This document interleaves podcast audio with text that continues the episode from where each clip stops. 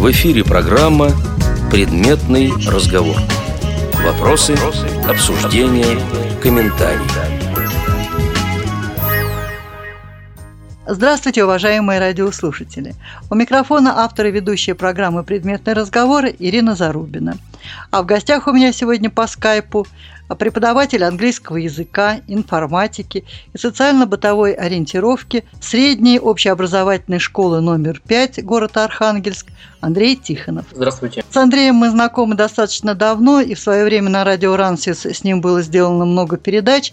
Но а для тех, кто вас слышит впервые, я хотела бы, чтобы вы все-таки немножко рассказали о себе, ну и начнем традиционно с детства. Родился я в городе Архангельске, где я сейчас и проживаю и тружусь.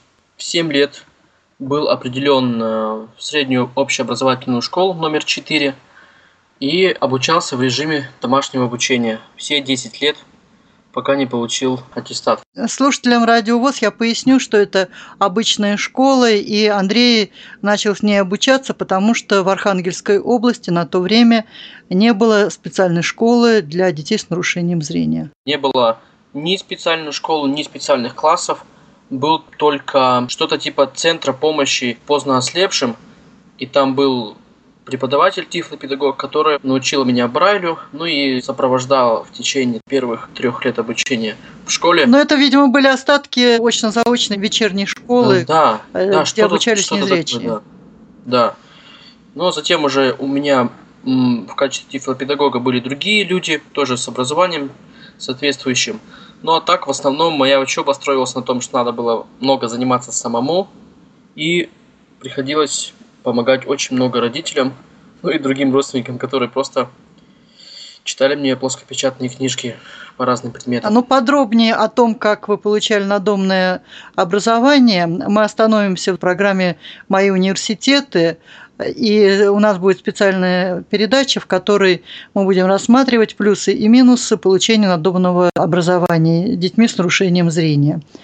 Но а если вот касаясь детства, мне бы хотелось, чтобы вы сейчас подробнее рассказали о том, как оно проходило в неурочное время. Все было организовано так, чтобы я был занят постоянно какими-то полезными вещами, и поэтому родители меня определили в музыкальную школу, где сначала я начал обучаться в классе скрипки, а затем на следующий год, то есть мне было уже 8 лет, э, меня преподаватель пригласила в другой класс, еще один это класс фортепиано.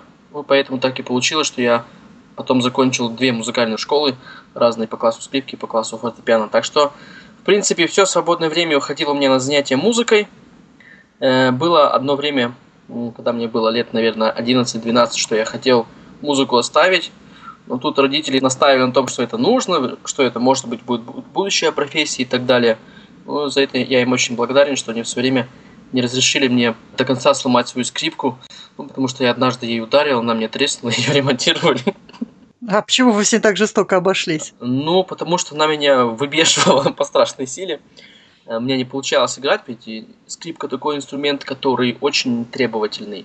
Надо заниматься ежедневно, Пусть это будет не 5 часов, а хотя бы минут 45, но только таким образом можно добиться какого-то результата. У меня не получалось, но поэтому я чуть-чуть ударил, она очень хрупкая, поэтому было такое приключение. А почему именно скрипка такой нетрадиционный для ребенка с нарушением зрения инструмент? Дело в том, что моей матери посоветовали, чтобы я занимался в музыкальной школе, но нужно было выбрать инструмент. И мы ходили по разным концертам дома, смотрели по телевидению разные тоже выступления, чтобы я имел представление о разных инструментах. И вот я сам выбрал именно скрипку. Но инструмент для обучения незрячего очень сложный.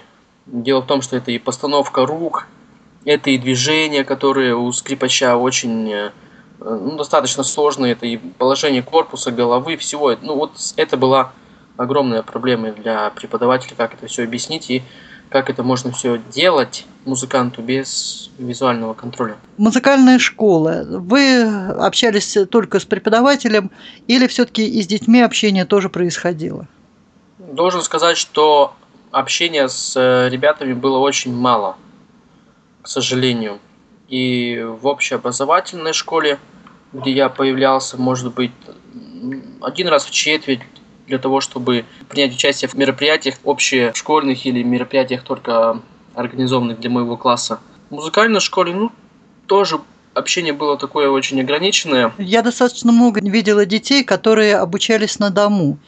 И вот мои наблюдения показывают, что эти дети э, очень много общаются со взрослыми и не умеют фактически общаться со сверстниками. И когда они выходят в самостоятельную жизнь, это очень заметно. Вот как было в вашем случае? Совершенно верно. То есть все равно в основном я общался с родителями, с бабушкой, с дедушкой, э, с братом со своим. Ну, брат у меня старше был и остается на 4 года.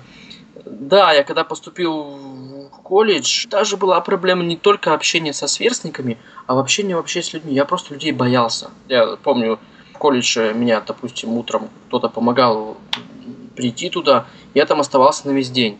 Я вот захожу в аудиторию, я просто боялся сказать преподавателю «здравствуйте». Потому что я думал, что я как-то это не так сделаю, там я буду смешно выглядеть, еще что-то такое. Вот, то есть была такая большая неуверенность во всем. Ну, естественно, это, это еще больше проявлялось, когда надо было разговаривать со своими однокурсниками или с другими студентами. Я просто определил свои проблемы, и выдумывал способы, как их решить. И потихонечку, ну, к концу первого курса, как-то мне стало легче, я более стал уверен в себе, и да и я понял, что люди, они не злобно настроены ко мне. Мне казалось, что все какие-то злые, и, и вот постоянно думают, как бы только э, не то что вред причинить, а как бы высмеять, там, посмеяться. Нет, я понял, что вообще колледж населен хорошими ребятами, разными, интересными, и потом уже мы стали общаться и вместе какие-то мероприятия организовывать, где я тоже участвовал, ну и так далее. Я помню, когда я была в Архангельске в 2010 или 2011 году, мы с вами посещали колледж, и я тогда заметила, что к вам подходило много молодых людей и говорили, ой, Андрюха, здравствуй, привет, там и так далее. И мне не показалось, что вы оторваны были от коллектива, хотя вы уже тогда колледж закончили. Да, до сих пор я ну, иногда где-то в городе встречаемся с э, теми, с кем я учился, ну и в социальных сетях поддерживаем отношения. Многие разъехались вообще по разным городам России, продолжая образование музыкальное, там и работу нашли. И еще тут много зависело от э, преподавателя класса скрипичного. Преподаватель Клишев Олег Анатольевич, он э, изначально поставил меня в э, одинаковые рамки. То есть он не делал никаких поблажек мне, он, чтобы другие студенты не видели, что типа, а вот там Тихонов э, где-то на концерте облажался, Олег Анатольевич все равно поставил там 5 баллов. Нет, там не было такого вообще, он просто держал меня на равных. То есть, если нужно так играть, и ему было неважно, там, вижу я, не вижу, ему цель нужна. Но это студенты сразу почувствовали, ну, что руководитель класса, да, у нас он такую роль играл вот именно в создании атмосферы между студентами скрипичного класса. И поэтому они сразу мне и стали воспринимать, стали помогать, э, ну, в каких-то мелочах там поначалу, там просто кабинет найти, там, пока я не выучил расположение всех кабинетов. А по колледжу один ходил? Да, конечно, я с первых дней стал изучать, где что находится. А по колледжу музыкальному бывает не так просто пройти, потому что везде стоят инструменты у стен, ну, ребята репетируют. Тот... Да и просто играют, да. Э, картина звуковая совершенно да, иная. Да, вот я вспоминаю с ужасом второй этаж, это этаж народных инструментов, это 3-4 человека с баянами, с аккордеонами стоят вдоль стены, репетируют, и все. Я заходил туда, я ничего не слышал. Я просто шел с тростью уже, на счастье. А нотная грамота вами была освоена, или вы, как большинство незрячих детей, обучающихся в обычных музыкальных школах, колледжах, изучали все на слух? Нет, разумеется, я знал нотную грамоту. А кто обучил? Обучил нотной грамоте все тот же человек меня, который много помогал. Это моя мама. А у нас в городе есть э, преподаватель, она имеет нарушение зрения, слабовидящая, но обучалась она в интернате в Грязовце. И там освоила нотную грамоту. И когда я в школу поступил, скорее всего, мама моя нашла ее. И она сказала, что если вы поступили в музыкальную школу, в принципе, музыкальная школа занимается уже профессиональной подготовкой детей все-таки, она сказала, что надо знать нотную грамоту. Та преподаватель с нарушением зрения, слабовидящая, она попросила Вадима Титова, э, чтобы он эту книжку прислал, и мы сделали полностью ее копию. А копию как, от руки переписывали? Нет, э, полностью вот откопировали ее. В общем, я помню, что это была не книжка, а такая папка с листами первое время. А потом как-то уже появилась книжка. И таким образом мама у меня сама постигала эту нотную грамоту и, и учила меня. И так мы переписывали пьесы. Ну, насколько я знаю, мама ваша сыграла огромную роль и в получении вами общего образования. Да, разумеется. Ну, то есть э, изначально родители поставили перед собой, а потом и передо мной, когда я стал уже понимать, да, что как в этой жизни происходит, поставили цель, что надо получить образование.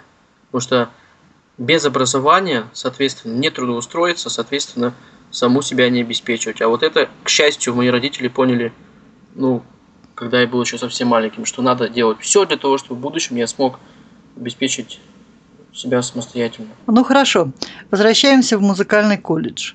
Вы там обучаетесь, концертируете, выступаете на различных конкурсах. И вот немножко поподробнее об этом периоде вашей жизни. У меня был класс скрипки, и, в принципе, первый год был ознакомительный. Не было так много концертов, э, только внутри колледжа были академические концерты, да, это типа экзамены по специальности. Но со второго курса я стал играть на мероприятиях за рамками колледжа, ну, как приглашали просто выступить ездил для участия в конкурсах для незрячих музыкантов и в Польшу, город Люблин. И это был четвертый курс, ездили мы в Прагу тоже для участия в конкурсе. Это вот незрячих музыкантов известные. Да, да, да, да. А насколько успешно вы выступали на различных конкурсах? Ну, скажем так, э, не очень успешно, потому что в Праге после первого тура меня сняли, не прошел я во второй тур. Я не помню, в Люблине получилось так, что в каком-то году я завоевал третье место, а потом уже позже, после когда закончил колледж, я сам, как говорится, готовился к конкурсу, меня второе занял. А вот когда в колледже был, тоже, по-моему, я просто съездил, прошел два тура, но все равно конкурс, он больше не о том, какое место ты взял, о том, что ты к нему готовился, то есть в, в ходе подготовки ты все равно выходишь на другой уровень. Ну и посмотрел, какого уровня достигли другие.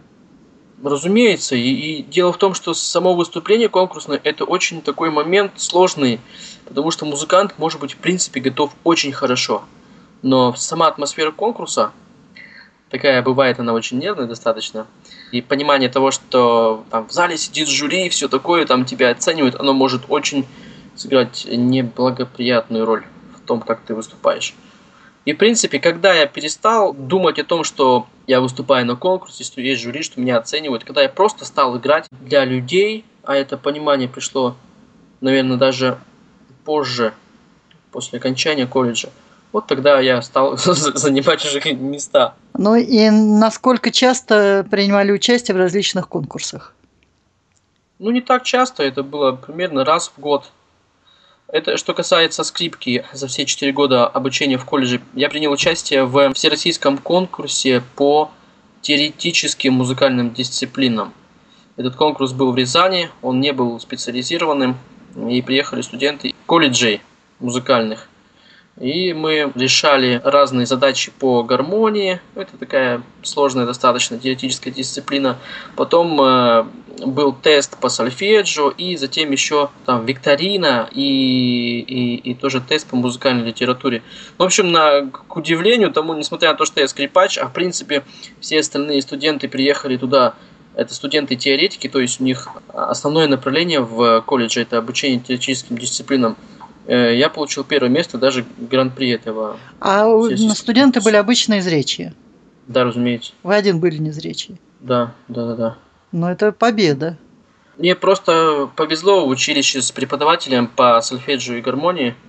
Это очень сильный преподаватель, она блестяще закончила консерваторию и разбиралась в этих вещах очень хорошо, и с самых первых уроков поверила в то, что может меня научить этому, и занималась со мной даже вот как говорится, бесплатно. Она, когда какие-то у меня были непонятные моменты, она приглашала после, да, после всех уроков официальных и могла со мной заниматься час и полтора, и ну, только для того, чтобы я успевал, чтобы я все понимал в этих ее предметах. Но насколько я помню, вы лет в 10 принимали участие в конкурсе Луи Брайли. Это был первый ваш конкурс. Почему вы о нем умалчиваете?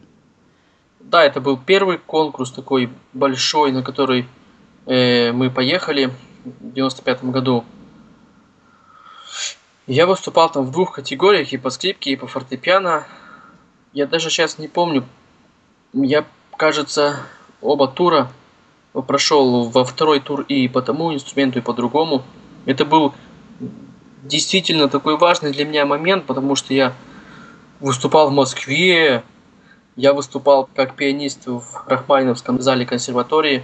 Первый тур играл на замечательном инструменте рояле от фирмы Каваи японской, а второй тур играл на Стэнвей. Это я, это я, наверное, буду наверное, всю жизнь помнить звучание этих инструментов в Московской консерватории. Я помню, тогда вы произвели фурор тем, что мальчик из Архангельска э, в десятилетнем возрасте осмелился принять участие в таком серьезном конкурсе. Родители мои узнали об этом конкурсе, и педагоги ну, буквально несколько недель думали, вообще стоит начинать подготовку к конкурсу, потому что там есть программа определенная, надо было э, произведение именно по этой программе новые разбирать, изучать. А какая была возрастная категория участников этого конкурса? Там делилось, насколько я помню, все на три возрастные категории, как это обычно делается, там что-то с 7 до 11, с 11 до 15, ну, примерно так, я точно сейчас не помню.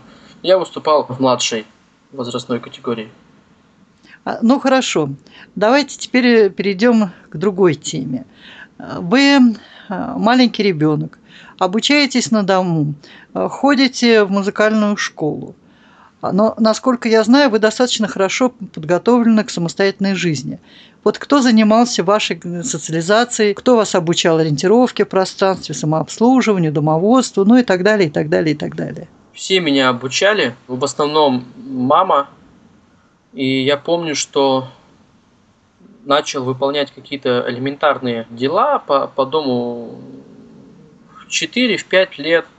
То есть в первый класс поступил, я уже мог прибирать квартиру, мыть полы, пылесосить, э, ну, там, стирать. И начинал уже потихоньку готовить что-то, именно связанное уже с плитой, потому что до этого ножом резать, шинковать, там, делать разные бутерброды, сэндвичи, это мне вообще была болезнь. И сейчас, когда мы начинаем что-то вспоминать с родителями, с братом, он говорит, все, все начинают смеяться, что, что где-то был у нас такой год или полтора, когда вся семья только ела разные бутерброды, потому что я их постоянно готовил. Как говорится, вообще это эксплуатация детского труда была. Да нет, дело в том, что я готовил не потому, что мне говорили, что ты должен готовить. Да нет, я все понимаю, интересно. я иронизирую, потому что сейчас, допустим, в наших школах не разрешают детям мыть полы и так далее. Говорят, да, что это эксплуатация детского труда. Да, я знаю, теперь и доску вытирать нельзя. А, почему-то должен все педагог делать. Я много раз резал руки, достаточно серьезно. Бывали у меня порезы, когда там большим острым ножом. Просто у меня отец всегда следил, чтобы ножи были идеально острые. Потому что только так можно тоненько, красиво что-то порезать. Ну ничего, э, что поделаешь. Потом я стал уже осваивать плиту, а плиту я очень боялся вот этого жара, именно особенно духовку. Я помню, уже в духовке что-то делать я начал, не знаю, там лет 13, наверное, только было. А на, на плите, то есть, да, на поверхности, на, наверху, ну, может быть, лет в 11 я стал уже делать там какие-то вещи, там, картошку жарить, там, еще что-нибудь такое. А плита газовая была? Нет, была электро. Газовую плиту я позже освоил, когда уже жил некоторое время на, на, на съемной квартире. Причем там была плита вообще очень старая, которую надо зажигать спичками. Там не было электроподжога. Ну ничего, я... Э, это все в порядке. Вот я, допустим, даже не помню, когда я научилась зажигать сама спички. Спичками я баловался с очень раннего возраста. То есть многие слепые дети боятся спичек, а мне почему-то это всегда было интересно. Как я не сожгла Ой. дом или квартиру, это вообще... А вот для меня тоже остается загадкой, как я не сжег ни свою квартиру, ни бабушкину, где мне иногда одного оставляли. Потому что я постоянно, у меня вот эта тяга к огню была какая-то совершенно неуемная. И э, когда мы на природу выезжали, то есть мне отец учил разводить костер, это для меня было вообще там просто счастье, что там я сам развел костер огромный, на котором потом мы там что-то готовили. Вот, и дома, я помню, в ванной э, брал э, большую консервную банку и тоже в ней разводил костры. Ну хорошо. А вот ориентировки в пространстве кто учил? В принципе, этому меня долгое время никто целенаправленно не обучал. Но тем не менее вы рассказываете, что уже по колледжу ходил с тростью. Ну, я как, я же с детства и квартиру свою знал, квартиры и родственников там хорошо все помнил. Ну и, соответственно, вот на каких-то таких своих э, выводах, соответственно, и... А трость откуда взялась? Первая трость э, была из общества слепых. Это такие советские, которые складная, у которой резинка порвалась через три месяца. А потом, а потом где-то я в какой-то стране или кто-то мне из другой страны привез трость такую уже современную. по-моему. Да, да. Хорошо, заканчиваете школу, заканчиваете колледж. Насколько я понимаю, это совпало по времени совпало по времени окончания девятого класса и двух музыкальных школ. И потом я поступил в колледж, но одновременно продолжил обучение в школе, чтобы получить аттестат до среднего общего образования. Потому что до конца не был я уверен, что делать дальше, да, может быть, придется в университет поступить, еще куда-нибудь, но это было все еще в далеких планах. То есть я одновременно учился, и после 11 класса школы я поступил в университет. И таким образом снова продолжил учиться в двух заведениях. Уже в колледже и в университете. А почему был выбран именно факультет э, иностранных языков? Мне было интересно очень э, в школе изучать английский язык. И не просто так интересно, что не мотивированный интерес. Я именно хотел изучить английский, чтобы говорить на нем, чтобы общаться с людьми в других странах. Тут, может быть, повлияли вот эти поездки, в том числе в Польшу, когда был первый конкурс в городе Люблин. И преподаватель, которая со мной занималась в школе, всегда говорила, что у меня есть какие-то способности по сравнению с остальными учениками в классе. Ну, не знаю, может, она просто, просто так пыталась меня замотивировать. Ну и с другой стороны, я понимал, что такое углубленное знание языка, в университете обучали и немецкому, то есть уже двух языков, знание двух языков всегда в жизни пригодится. Ну и таким образом удалось поступить на факультет иностранных языков. А не трудно было заканчивать колледж и одновременно обучаться в университете? Это было очень трудно. У меня совпал первый курс университета и третий курс колледжа. К счастью, это был не выпускной еще год в колледже, там 4 года обучения – но это было очень трудно. Я не понимаю, как я все это перенес, потому что в то время у меня еще не было компьютера, то есть я не мог книги в электронном варианте читать, и приходилось тут придумать какие-то разные способы, чтобы я мог обучаться в университете более-менее успешно. И я спал буквально неделями по 3 по 2 часа, пил кофе, в то время я еще курил. Э, да. Ну вот на этом как-то я вот, э, свою умирающую тогда нервную систему стимулировал и удавалось учить. Но все это привело к тому, что в марте я заболел достаточно серьезно. Вот, доктор мне сказал в больнице, что вообще вам нужно сейчас уйти в академический отпуск и дома просто отлеживаться несколько недель. Ну, там, высокое давление и так далее, и так далее. Но я просто поспал двое суток и вернулся к учебе.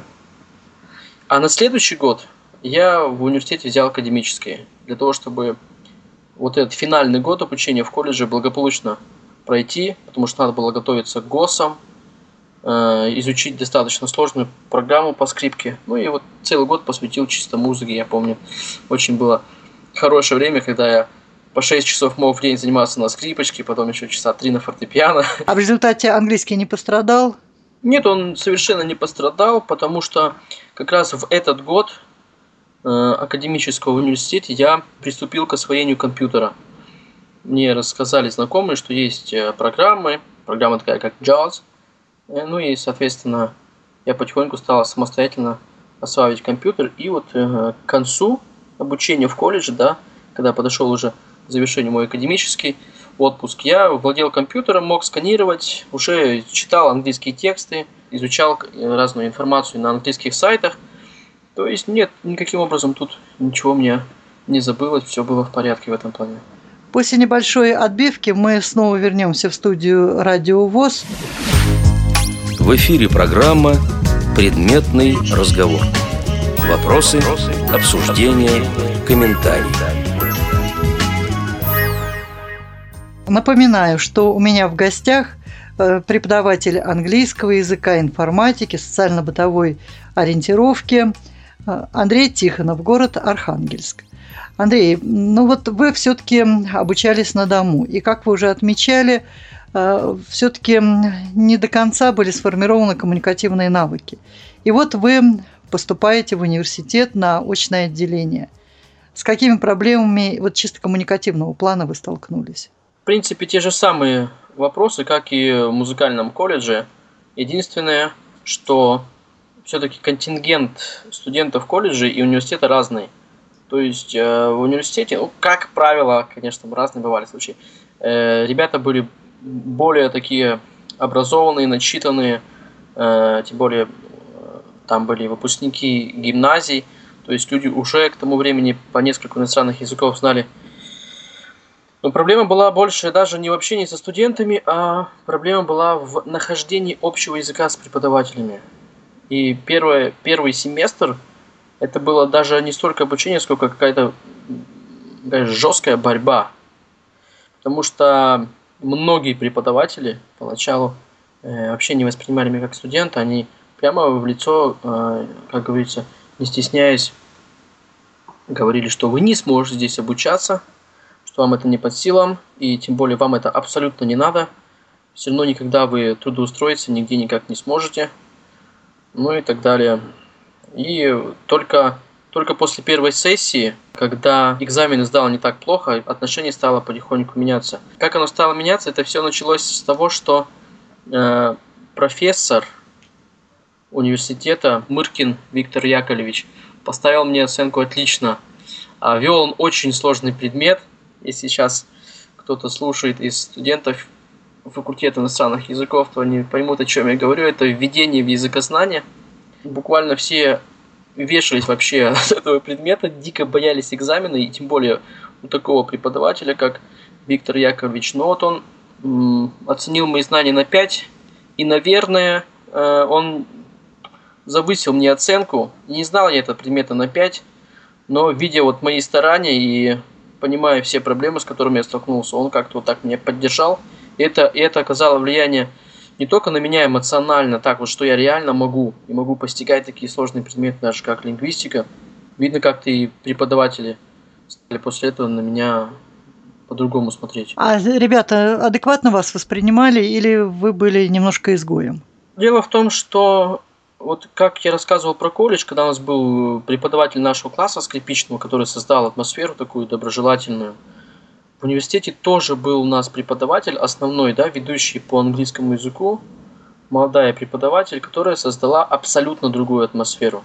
Изначально, буквально с первого урока, она именно меня как-то представила как какого-то изгоя, который тут не нужен, он занимает тут место, и он что-то, что-то побрали, пишет, тут мешает, стучит там этим прибором бралевским, еще что-то. Это было ужасно. И я с этим ничего поделать не мог. Ну, кто-то из группы, естественно, был с таким независимым мнением. Они видели, ну, кто, я такой, и помогали, и общались с ними. Ну, так, немного, да, на темы э, разных предметов. То есть были люди, которые... А большинство группы так как-то очень высокомерно ко мне относилось. И получилось так, что я потом стал находить друзей, которые были вообще с других факультетов нашего университета, то есть которые тоже приходили обучаться в этом же корпусе с других курсов. Примерно на втором курсе, когда я из академического вернулся, у меня появились в, в университете такие друзья, с которыми мы до сих пор общаемся, встречаемся. Все было не так плохо. Как говорят, самое страшное это всегда первое полугодие, первый курс. Да, совершенно верно. Совершенно верно. И когда я вернулся, я же э, в университете уже был определен в другую группу. И там был другой преподаватель, э, такая преподаватель с большим стажем работы, Э, ну и у меня с ней отношения хорошо сложились, и она, соответственно, также меня и как и группе представила. И вот с той группой было гораздо все лучше. Там были с разными интересами ребята, но с ними вполне можно было общаться. И вместе мы какие-то там и задания делали, и все. Все было уже не так страшно. Ну, заканчиваете вы университет. И что дальше? Ну, это был сложный для меня вопрос. Потому что когда я э, окончил училище, я нашел работу в музыкальной школе, был так называемым иллюстратором. То есть я играл на скрипке в разных ансамблях с детьми, пианистами. То есть вы учились и еще подрабатывали? Да, и это была не единственная подработка, ну, как просто жизнь уже заставила. Начались некоторые проблемы в моей семье, то есть э, пришлось и себя обеспечивать, и маму тоже. Поэтому халтурил я как мог, где-то и на каких-то вечерах на скрипке играл. Начал заниматься уже переводами, э, репетиторством по английскому. Помню, с двоюродным братом мы для одного предприятия занимались очисткой земли, ну, просеивали, просеивали землю через сито, короче, что потом его продавали. В общем, в общем, подрабатывал, да. Но когда я был на пятом курсе университета, вот этот вопрос, где можно трудоустроиться. Уже по по-серьезному. Да, по-серьезному, поскольку я понимал, что уже как не 15 лет надо что-то такое серьезное и пусть с небольшим, но с постоянным доходом. И однажды э, кто-то прочитал мне на доске объявлений информацию, что э, программа обмена США ищет молодых специалистов и студентов для того, чтобы они в Америке преподавали русский язык. Я туда подал заявку, написал несколько эссе, ну и, к счастью, прошел этот конкурс, и сразу после окончания университета я отправился в США, на чтобы год. преподавать там, да, на 9 месяцев. Ну, в моем случае получилось на 10, для того, чтобы там преподавать русский язык. Ну вот давайте об этом периоде немножечко поподробнее расскажем. Вообще я очень был удивлен, что Прошел я сначала первый тур, потом второй, потом удалось получить и распределение в США в университет. Ну и когда вот уже был последний этап, то есть я помню четко, что это был понедельник, мне с утра звонят из офиса московского и говорят, что Андрей, вы получили распределение в Michigan State University, то есть государственный э, Мичиганский университет – вот, э, если вы, значит, соглашаетесь, то к вечеру пришлите нам заполненное, подписанное соглашение, да, что вы согласны. И все, разговор закончился, я положил трубку, сижу и думаю, а теперь-то что делать? Ну, все, я прошел конкурс, я сдал экзамен международное на знание английского, все успешно, все вроде как получается. Ну, надо ли мне ехать, стоит ли туда ехать? Ну и потом я помню, как сейчас позвонил отцу, и говорю, что вот такая ситуация, у меня есть возможность туда поехать, я не знаю, что делать. Ну, прошло где-то секунды полторы, он говорит, ты даже не думай. Даже не думай, потому что такой шанс может быть в жизни один раз, просто надо э, получить визу и отправляться для получения вот этого опыта. Ну, и так я и сделал. И программа Fulbright, по которой я туда отправился, очень хорошо продумала всю траекторию моего движения по этой программе – Приехал я заранее, до начала учебного года, у меня было 4 недели, и во время этих 4 недель со мной занимался преподаватель по пространственной ориентировке. Я выучил, пусть не весь студенческий городок, но, по крайней мере, основные маршруты от общежития до работы, до магазина, э, до библиотеки, там, до концертного зала. То есть я все это выучил. Он не только научил меня вот этим маршрутом, а вообще дал мне такие основополагающие навыки ориентировки в пространстве, да, то есть как э, запоминать свой маршрут, ну и так далее, и так далее. То есть это мне очень помогло, и после вот этих четырех недель э, такого введения вообще в курс, я спокойно потом приступил уже к своим обязанностям. И э, я работал с двумя группами студентов – это были начинающие ребята и ребята, которые уже более или менее могли даже на русском говорить. Разные были виды деятельности с ними. Помогал выполнять домашние задания, объяснял какие-то вещи. Работа зависела от э, запроса студентов. Кто-то приходил, мы просто разговаривали на, абсолютно на разные темы, э, начиная с каких-то бытовых, да, для того, чтобы была практика именно разговорного языка и заканчивая э, политикой, религией и так далее – очень много делал разных презентаций про Россию, про культуру. Ну, естественно, как я музыкант, э, рассказывал много про музыку, разных композиторов мы слушали, разбирали ну, и так далее. Очень было интересно. Э, так как у нас общение было, как правило, не в классе, А после, после уже занятий, то есть это было неформальное такое, как правило, общение, студенты тоже мне очень много рассказывали ну, про свою страну, про Америку. То есть у нас шел такой обмен информацией достаточно интенсивный. А вот э, насколько сложно было в бытовом плане? Ну, в принципе, в бытовом плане проблем не было. Ориентироваться я уже научился. Мог сам ходить в магазин, знал э, свое общежитие, учебные корпуса, ознакомился, скажем так, и использовал и транспортную систему города. Поэтому не было никаких таких больших проблем.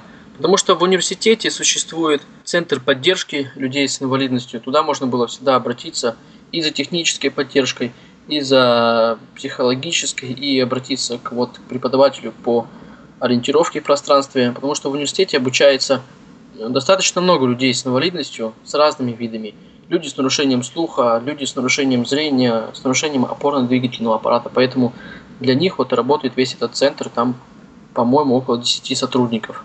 В том числе он осуществляет помощь не только студентам, а и преподавателям с разными видами инвалидности. То есть такие э, люди там тоже работают. Но сам университет просто очень огромный. Там обучается, ну, год от года меняется, но примерно 45 тысяч студентов. И сколько среди них эм, студентов с инвалидностью?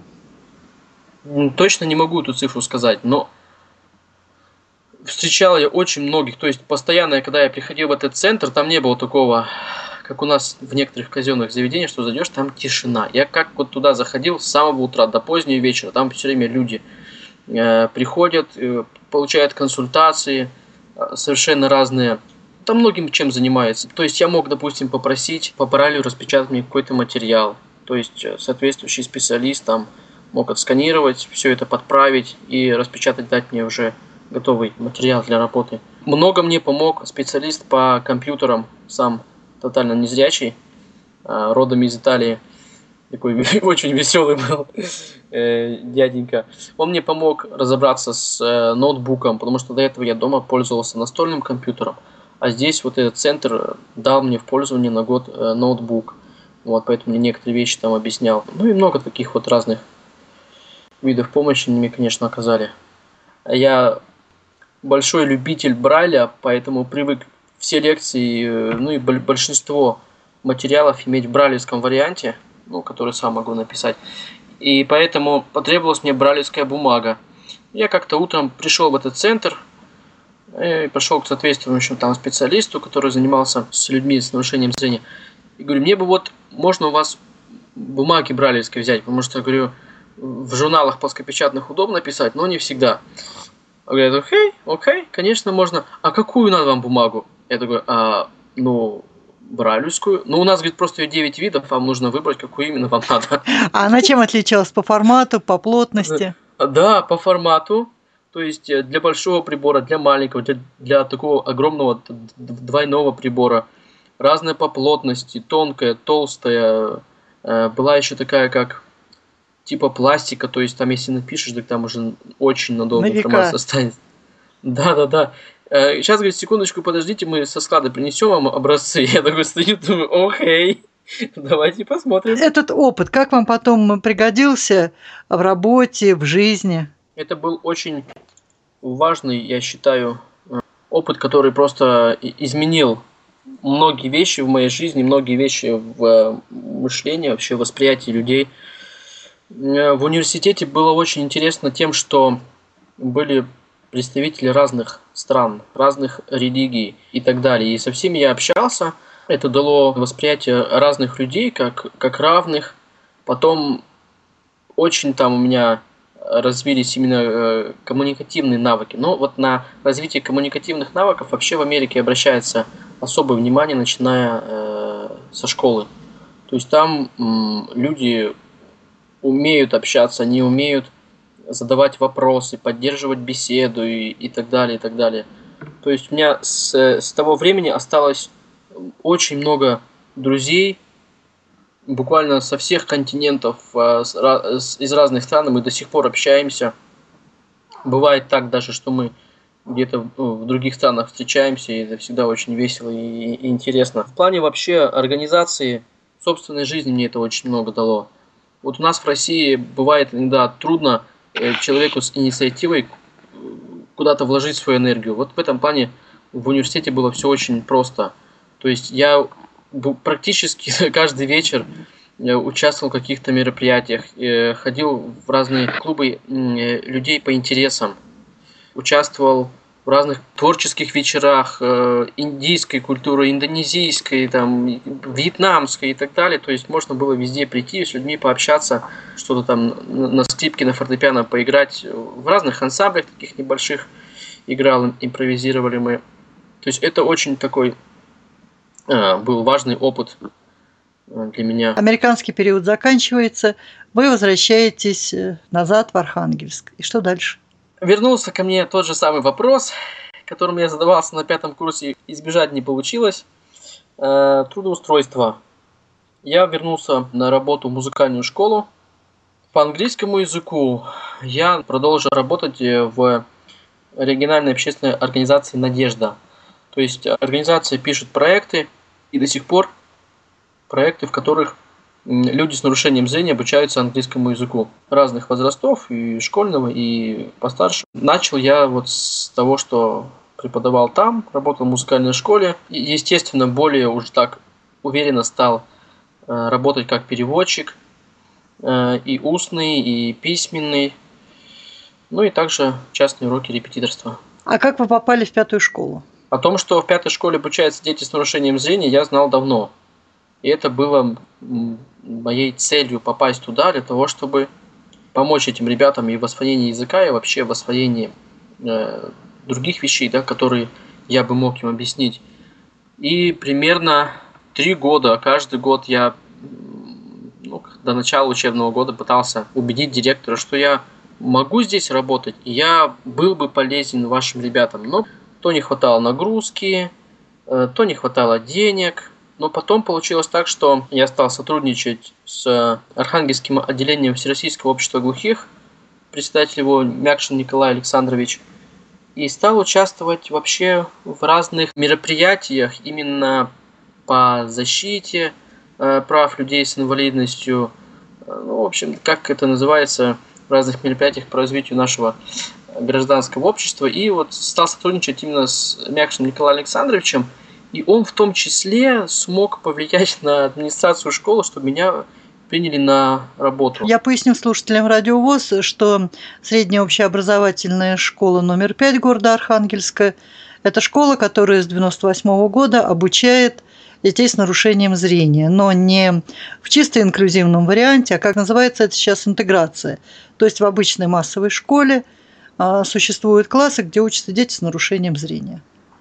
Ну, продолжайте. И э, мы даже писали запрос в тогда и это еще, по-моему, называлось департамент образования, чтобы департамент рекомендовал школе меня как преподавателя английского и специальной информатики. Ну и директор все это рассмотрела, было принято решение, что мне дается там какое-то определенное количество часов, часов что после э, основной учебной программы то есть это где-то часа в 2, в 3, я смогу приходить в школу и вот с этими группами ребят заниматься. И вот так я уже работаю там третий год.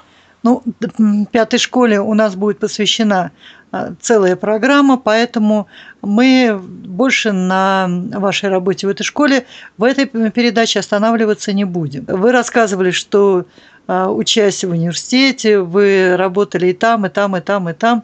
И, насколько я понимаю, привычку вы эту не забросили. Работать в нескольких организациях продолжаете, по-моему, и до сих пор. Вот э, подробнее об этом расскажите. Да, получается так, что большой нагрузки у меня нет в одном заведении, поэтому приходится постоянно что-то комбинировать. Ну, в данный момент я работаю в двух музыкальных школах, э, в пятой школе, потом еще оформлен как воспитатель в санаторной школе-интернате номер один – там проживают ребята с нарушением зрения, которые э, приехали учиться из разных городов области. Вот, э, И также... получают образование в пятой школе. Да, да. Также работаю в общественной организации «Надежда». Э, ну, также работаю еще в фонде «Мир искусства».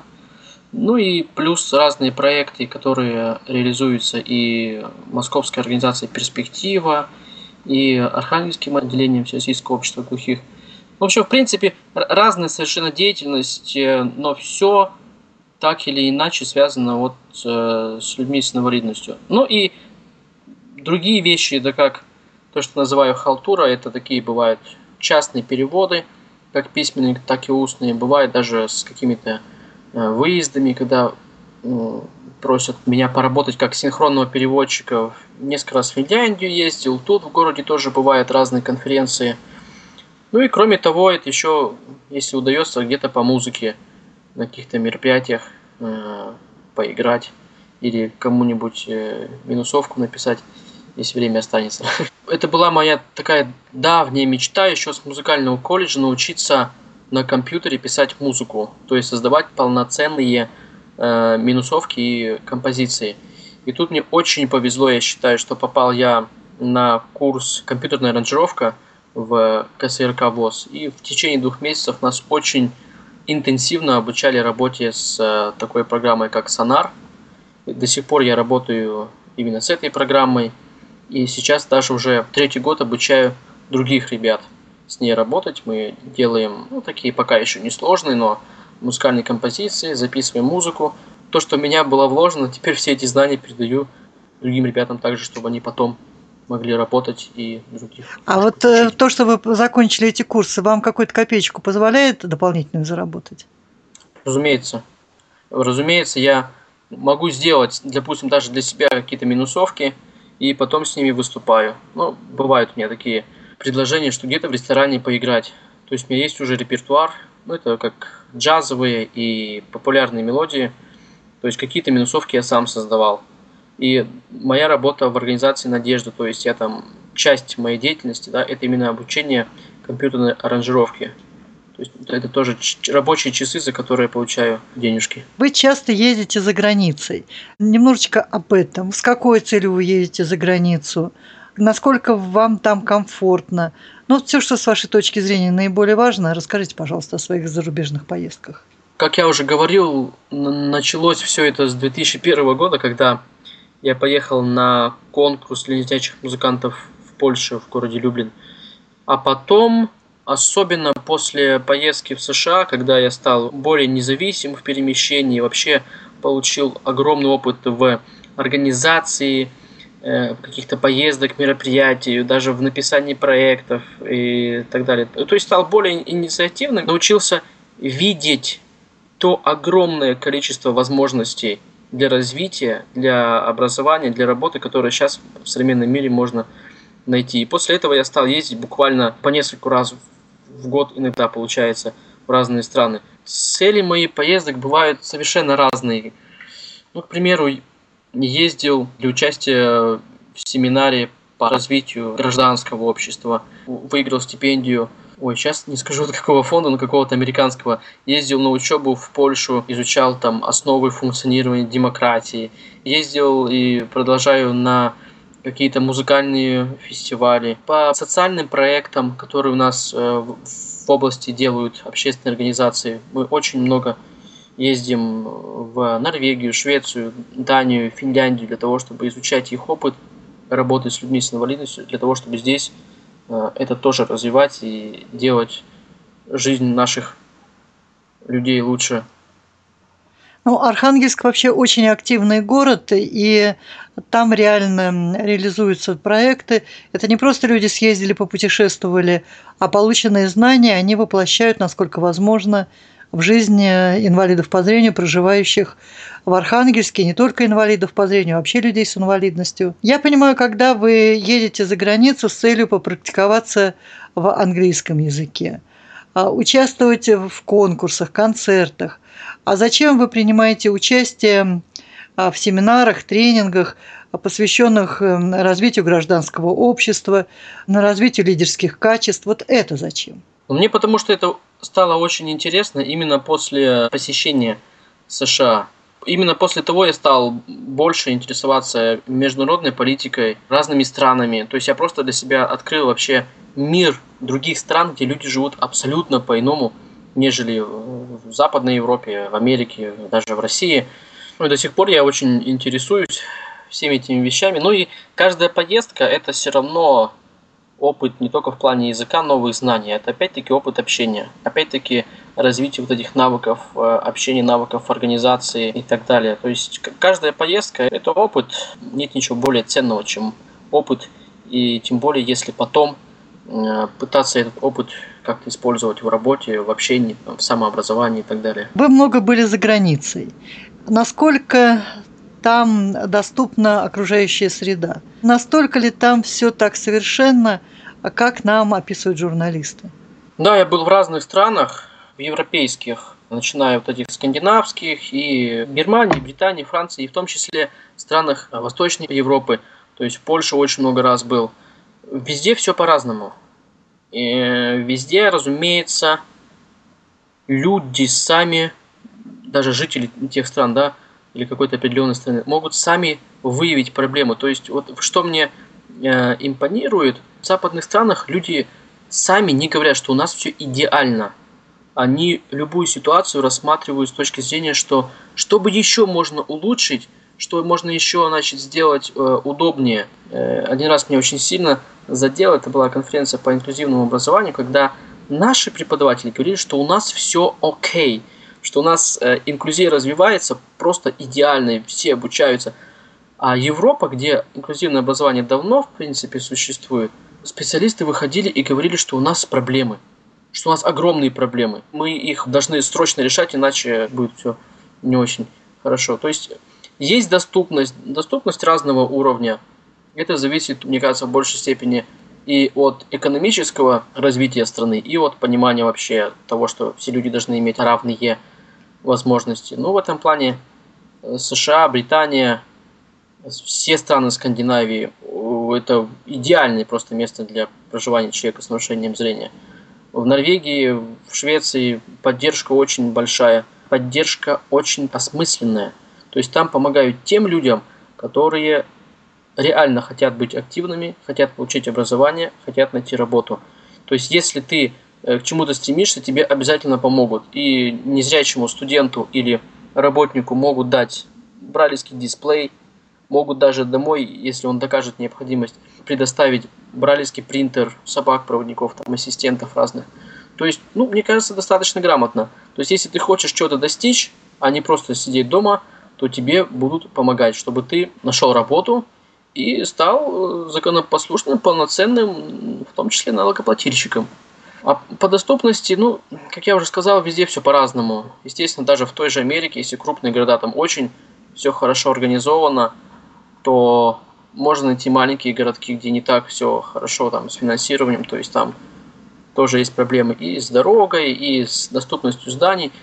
Ну, везде все по-разному. Разумеется, везде есть проблемы и социального плана, и экономического, ну и так далее. Поначалу, когда я начинал ездить за границу, мне казалось, это вообще там все раем, разумеется, как многим людям, которые впервые выезжают. Но потом постепенно вот эта эйфория, она проходит, ты начинаешь общаться с разными людьми, э, которые начинают говорить о том, что здесь тоже все не так э, хорошо, тоже, тоже люди работают, тоже делают ошибки. Как я всегда говорю, люди везде одинаковые, и, соответственно, везде одинаковые Э, проблемы, везде одинаковые могут быть ошибки. Андрей, к сожалению, время нашей передачи подходит к завершению. Мне очень не хочется с вами расставаться, но тем не менее приходится. Но мы с вами продолжим разговоры в программе по надомному обучению, по инклюзивному обучению. Отдельная передача у нас будет о средней общеобразовательной школе номер 5 города Архангельска. В нее мы пригласим и ваших учеников. Ну а пока до свидания. До свидания. Спасибо. В эфире была программа «Предметный разговор». Сегодня в ней принимал участие учитель английского языка, информатики и социально-бытовой ориентировки средней общеобразовательной школы номер 5 города Архангельск Андрей Тихонов. Передачу подготовила и провела Ирина Зарубина, звукорежиссер Иван Черенев.